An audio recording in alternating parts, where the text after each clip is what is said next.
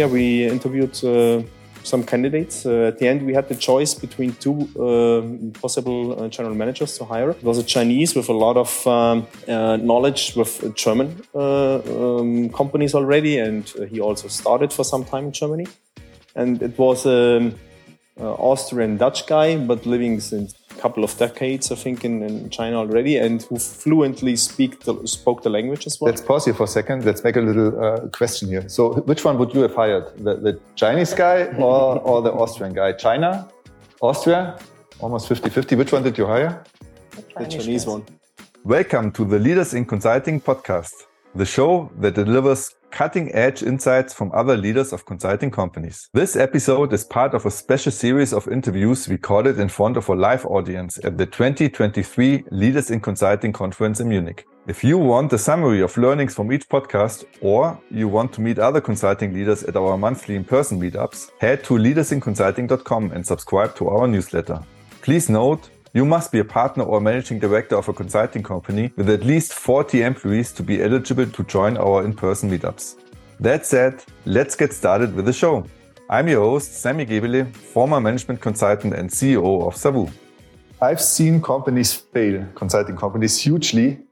Um, maybe it's hubris, but um, but what did they do? They they decided to go into a country they uh, sent someone from the mothership. They sent not just one person, but a whole team. And then they went back home after one, two or three years and burned a lot of money. And you did it totally different. And uh, that's a topic, international, internationalization done right. Um, how you grew not just in one different country and continent, but in the US, China, Brazil, Portugal, successfully. Yeah. So, um, yeah, Iota Dimou and Johann or Hans Neubauer, co-founders and CEOs of Pixida. Um, your company was founded in 2008. Um, it's a group of technology companies um, that does, on the one hand, consulting. I mean, that's why it makes sense that you're also here. Um, development and delivery in the field of um, interconnected systems. Um, so everything that's also connected to vehicles. Yeah. Um, or maybe um, you are in most of or some of the cars that we are driving here with your technology. Um, Iota is responsible for HR and organizational development, and Hans for sales, business development, and IT. And your company has 400 employees, grows 20% um, a year, and well, um, you did something right that many do wrong. And um, let's start with the first question, maybe. Um, what kind of advantages do you see? Did you initially decide to go international with your company? And what was the first country that you opened? Mm-hmm. So we uh, um, went internationally, of course, because we wanted to find new clients. So we uh, stepped into US for the first time. I think we can talk later about this story. Um, and um, we are not experiencing that in this market you can um, find new industries, new, but we are also seeing that German partner companies, they reach out to us to also um, collaborate in, in projects where they need support in their international activities. So this was one of the advantages that we had um, from going international. The whole um, talent discussion drove us also finding and um, obtaining talent because you become attractive as an employer. Your employees, uh, they see the opportunities you can give uh, to them to go into different countries to work into international projects. But you can also um, get amazing talent from abroad, which wants to come to Germany to work. Going abroad helped us also to um, evolve our culture as a team. Mm-hmm. So we got a lot of different aspects, different cultures into the team, and this help diversification. Also. You say it helps for other companies, it breaks. And we're going to go a little bit deeper into this topic. But um, like hands-on, which country did you open first, and why, and how? Like really step by step, how did it happen? What was the first trigger point, and how did you get going about that topic then? Mm-hmm. So basically, uh, I think everything started with our mindset. and um, our very open business mindset uh, uh, always have been the enabler. At the same time, to be honest, for many things, when we started the company, we didn't have a clear strategy. We stumbled into the uh, opportunities and uh, whatever came across and uh, fitted into our um, topic and, and our knowledge. Uh, we, yeah, thought about it and, and made something out of it. And um, we didn't have a clear international strategy, but we have been open for it. And um, this, uh, yeah, brought us to the point that um, with our expertise, uh, especially in this uh, regard, uh, BMW Connected Drive, we are very experienced in that. It's 15 years. We are supporting BMW in the developments of everything. We um, have been uh, requested by BMW to start uh, something in USA because they had a rollout in front of them and they didn't have uh, the own experience at all uh, how to do it for the US market. Um, to bring, uh, yeah, this new technology or new version of, of their systems on the US market. And some of our guys did more and more business trips to US, supporting them. and yeah, this increasing number of business trips ended up in uh, the question okay can you build up something permanently uh, in us and yeah, we simply took the chance and, uh, um, yeah, tried it out the first time already in 2010. Uh, everything started. So just two years after our foundation.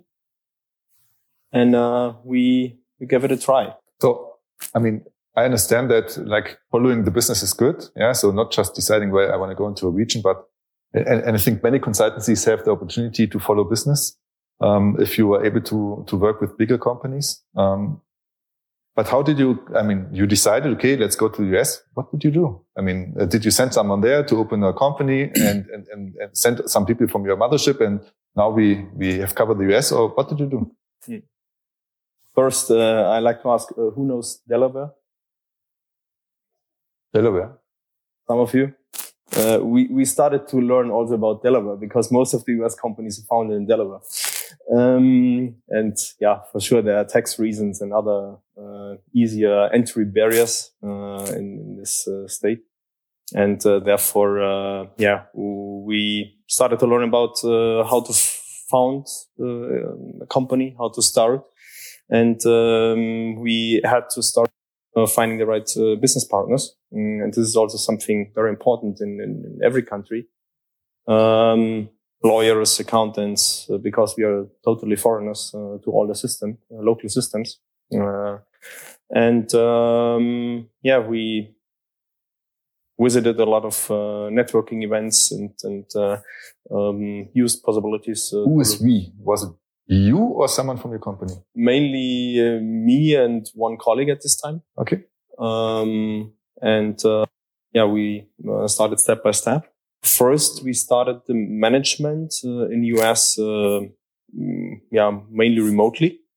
Uh, hired some first people in US, uh, but um, most of the management uh, was done remotely. We had the idea of okay, maybe there are also other German companies uh, in the US having the same problem like BMW, so they like to have support from maybe also German backed up engineers or supported engineers uh, to get the systems running in the US. Um, but uh, we also didn't manage it with um, Daimler and others um, because uh, we also follow totally different strategies than BMW in the USA, and uh, we didn't, uh, yeah, proceed and and uh, have any further success beyond BMW for a long time. Mm-hmm. Um, when did it change, or why? Yeah, and it uh, changed uh, the first time when we brought uh, local management uh, and when we brought a, a local CEO, uh, being born and raised in USA, uh, knowing everything by heart, what is general about topics in USA and the culture. I mean, it's the different culture. the culture. And since then, we started to evolve into the energy sector in the meantime, we also have been uh, developing into the public sector, um, doing really amazing and uh, super interesting uh, projects uh, in general, uh, digitalization projects uh, for um, public mobility, uh, for um, yeah um, different types of uh, interconnecting uh, interconnected systems uh, for applications. Uh, so also outside of the automotive industry was a what was a uh, yeah very strong desire always. we never defined ourselves as automotive company, and this is amazing to see. But um, very recently, during the last years, our local general manager even succeeded in the automotive industry. Now we have we are supplier of Honda, General Motors, Ford.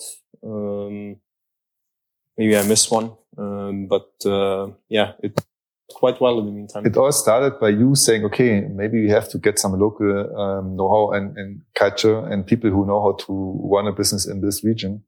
And from then onwards, and you were personally involved, and that's something that I didn't see in other companies. They just, oh, the C level just sent someone over and they say, uh, good luck. Um, here you get money for an office and, um, and, and, that's it. And that usually works out like you described in the beginning. You have your existing customers from uh, your mother country and um, you, you're not really successful in getting anything else uh, beyond that because you, you don't have local, local um, know-how, local networks, know how the business is done. And um, I, I, know that you also um, successfully started in the in, in China, which is like I mean US, you could say you could think you understand the culture, even though I think it's totally different. But in China, you definitely I I don't get it um, at least. Um, if if you and because I've never been there and I don't know anyone by heart from China. So in China, we uh, followed uh, absolutely this uh, principle uh, to focus on on uh, local management uh, guys. And uh, we also learned in the meantime, okay, it's very important uh, to join the local um, German Chamber of Commerce. Um, and uh, yeah, we made uh, a job posting uh, at the German Chamber of Commerce Shanghai or Beijing, can't remember. And uh, we got applications from from people, Chinese who somehow already had also an idea of Germany or who worked previously in Germany or worked for German companies in China. And uh, yeah, we interviewed uh, some candidates. Uh, at the end, we had the choice between two possible uh, general managers to hire. It was a Chinese with a lot of um, uh, knowledge with German uh, um, companies already, and he also started for some time in Germany. And it was an Austrian Dutch guy, but living since yeah mm, couple of decades, I think, in, in China already, and who fluently speak the, spoke the language as well. Let's pause here for a second. Let's make a little uh, question here. So, which one would you have hired, the, the Chinese guy or, or the Austrian guy? China, Austria, almost 50-50. Which one did you hire? The Chinese, the Chinese one. okay, and it worked out. Yeah. Uh, it, uh, up to today, uh, uh, until today, it worked out perfectly. Um, it was definitely the right choice. He's uh, very business driven, as many Chinese are. And we even, um, I think I can say this, we even uh, will uh, let him contribute in some shares uh, of the company in the near future mm-hmm. um, to also, yeah, reflect the uh, very successful, very soon five years. Mm-hmm. And how long did it take you, or how long did you take or give yourself time to find that one person that you said was the right one in China from saying, I want to start there too you hired that person? Mm, if you remember, roughly. almost half a year. Yeah. And did you do it personally, one of you? Um, me and my colleague Maria. Yeah.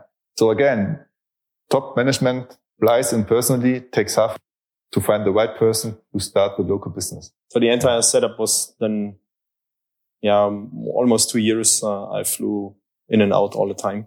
Yeah. Uh, doing all the setup, uh, and also yeah finding the right person yeah so that's a lot of dedication and but i mean that's how you obviously i mean maybe there are different yeah. playbooks but it works for you and and now after you successfully started there's uh, the the topic that i think you you are an expert on um, so cultures are totally different i mean chinese united states portuguese german how do you make that work as a company as a whole because it's totally different people, but you still want to keep something that makes you a company, you know? So how do you make this happen? Just maybe walk us through with one example. Let's take, because we didn't talk about them, was it? Of course, we changed into English completely years ago, already a step.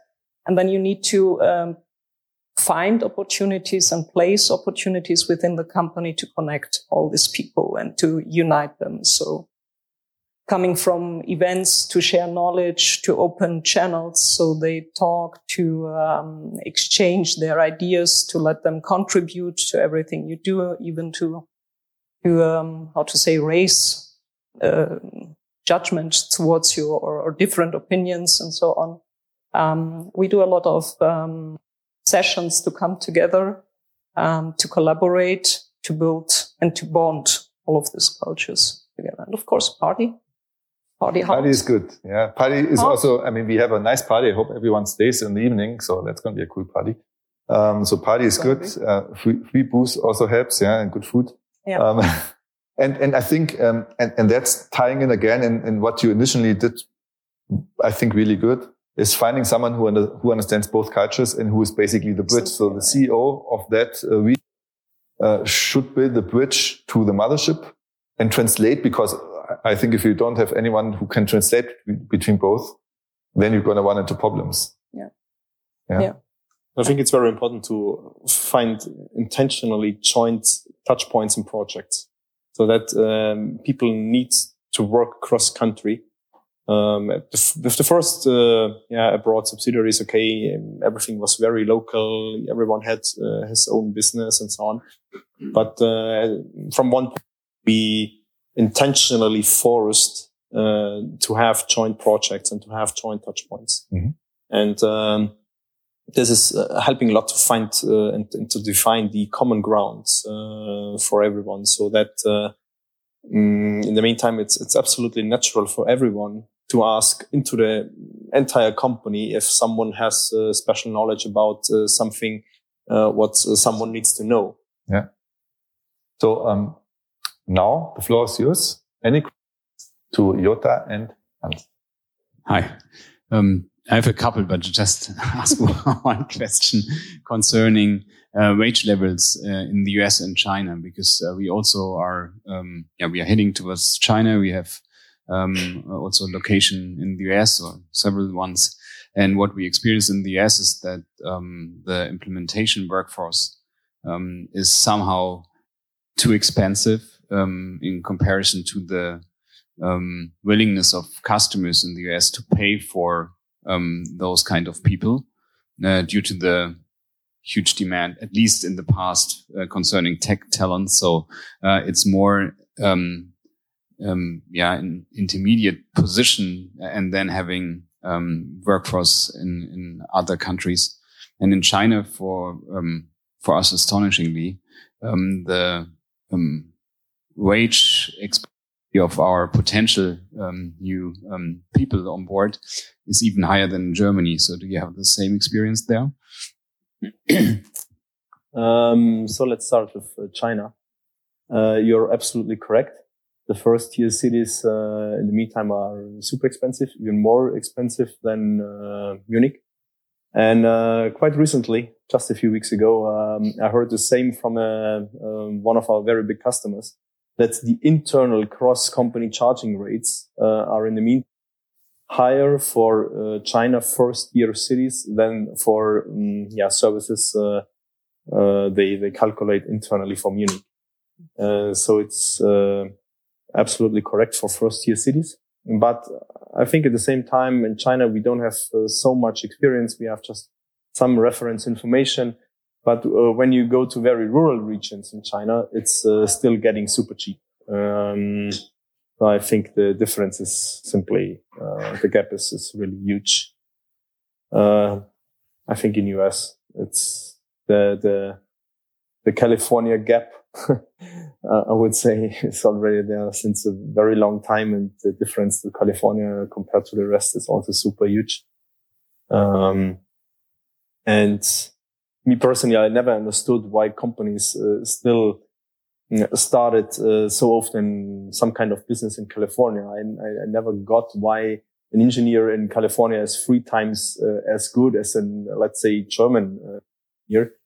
Uh, hard for me to believe that, that it's worth to simply to spend maybe three or four times uh, uh, as much as for a, German engineer, but uh, still a company, um, yeah, kept on, on moving to, to California and to start something there. Yeah. But, so but, but sorry to interrupt, but then the lesson learned is don't move to first tier cities. Look for other locations where the, there's still talent, or what do you do? Um, for China, mm, as I said before, we don't have uh, so much um, experience with uh, non-first tier cities because we are in Shanghai and Beijing mainly. Okay. Now we are starting more and more in Nanjing, but this is also, um, yeah, super big city.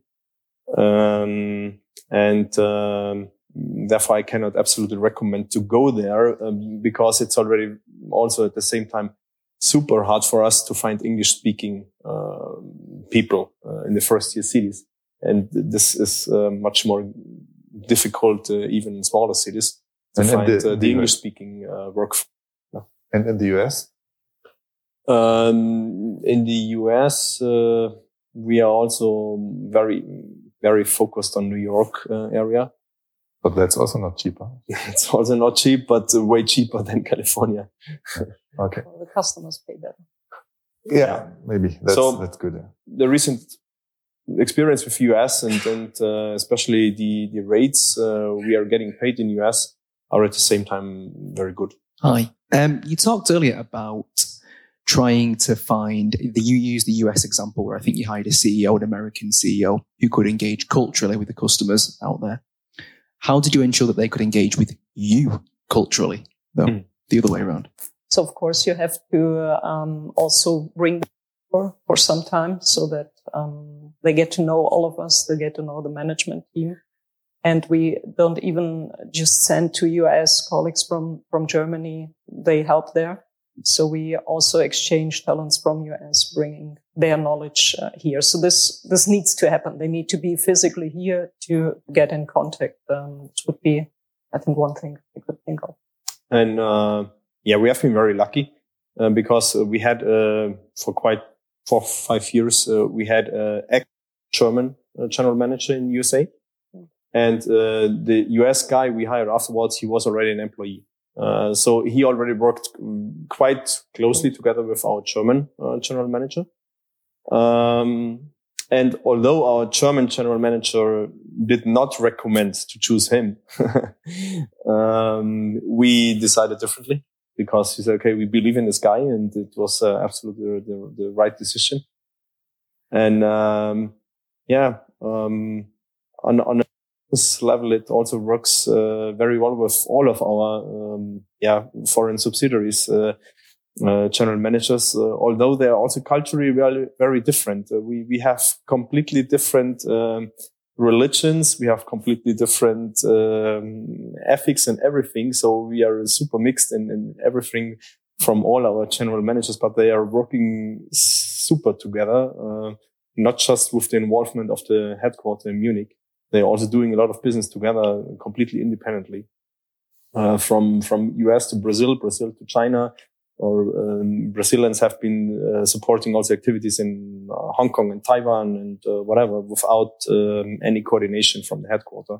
So this is in the meantime absolutely yeah also natural in the entire group that they simply collaborate under them as they like and need. So th that's it for this session. Um, thank you so much, Iota. Hans, amazing story. Yeah. that's it for now. Thanks for listening.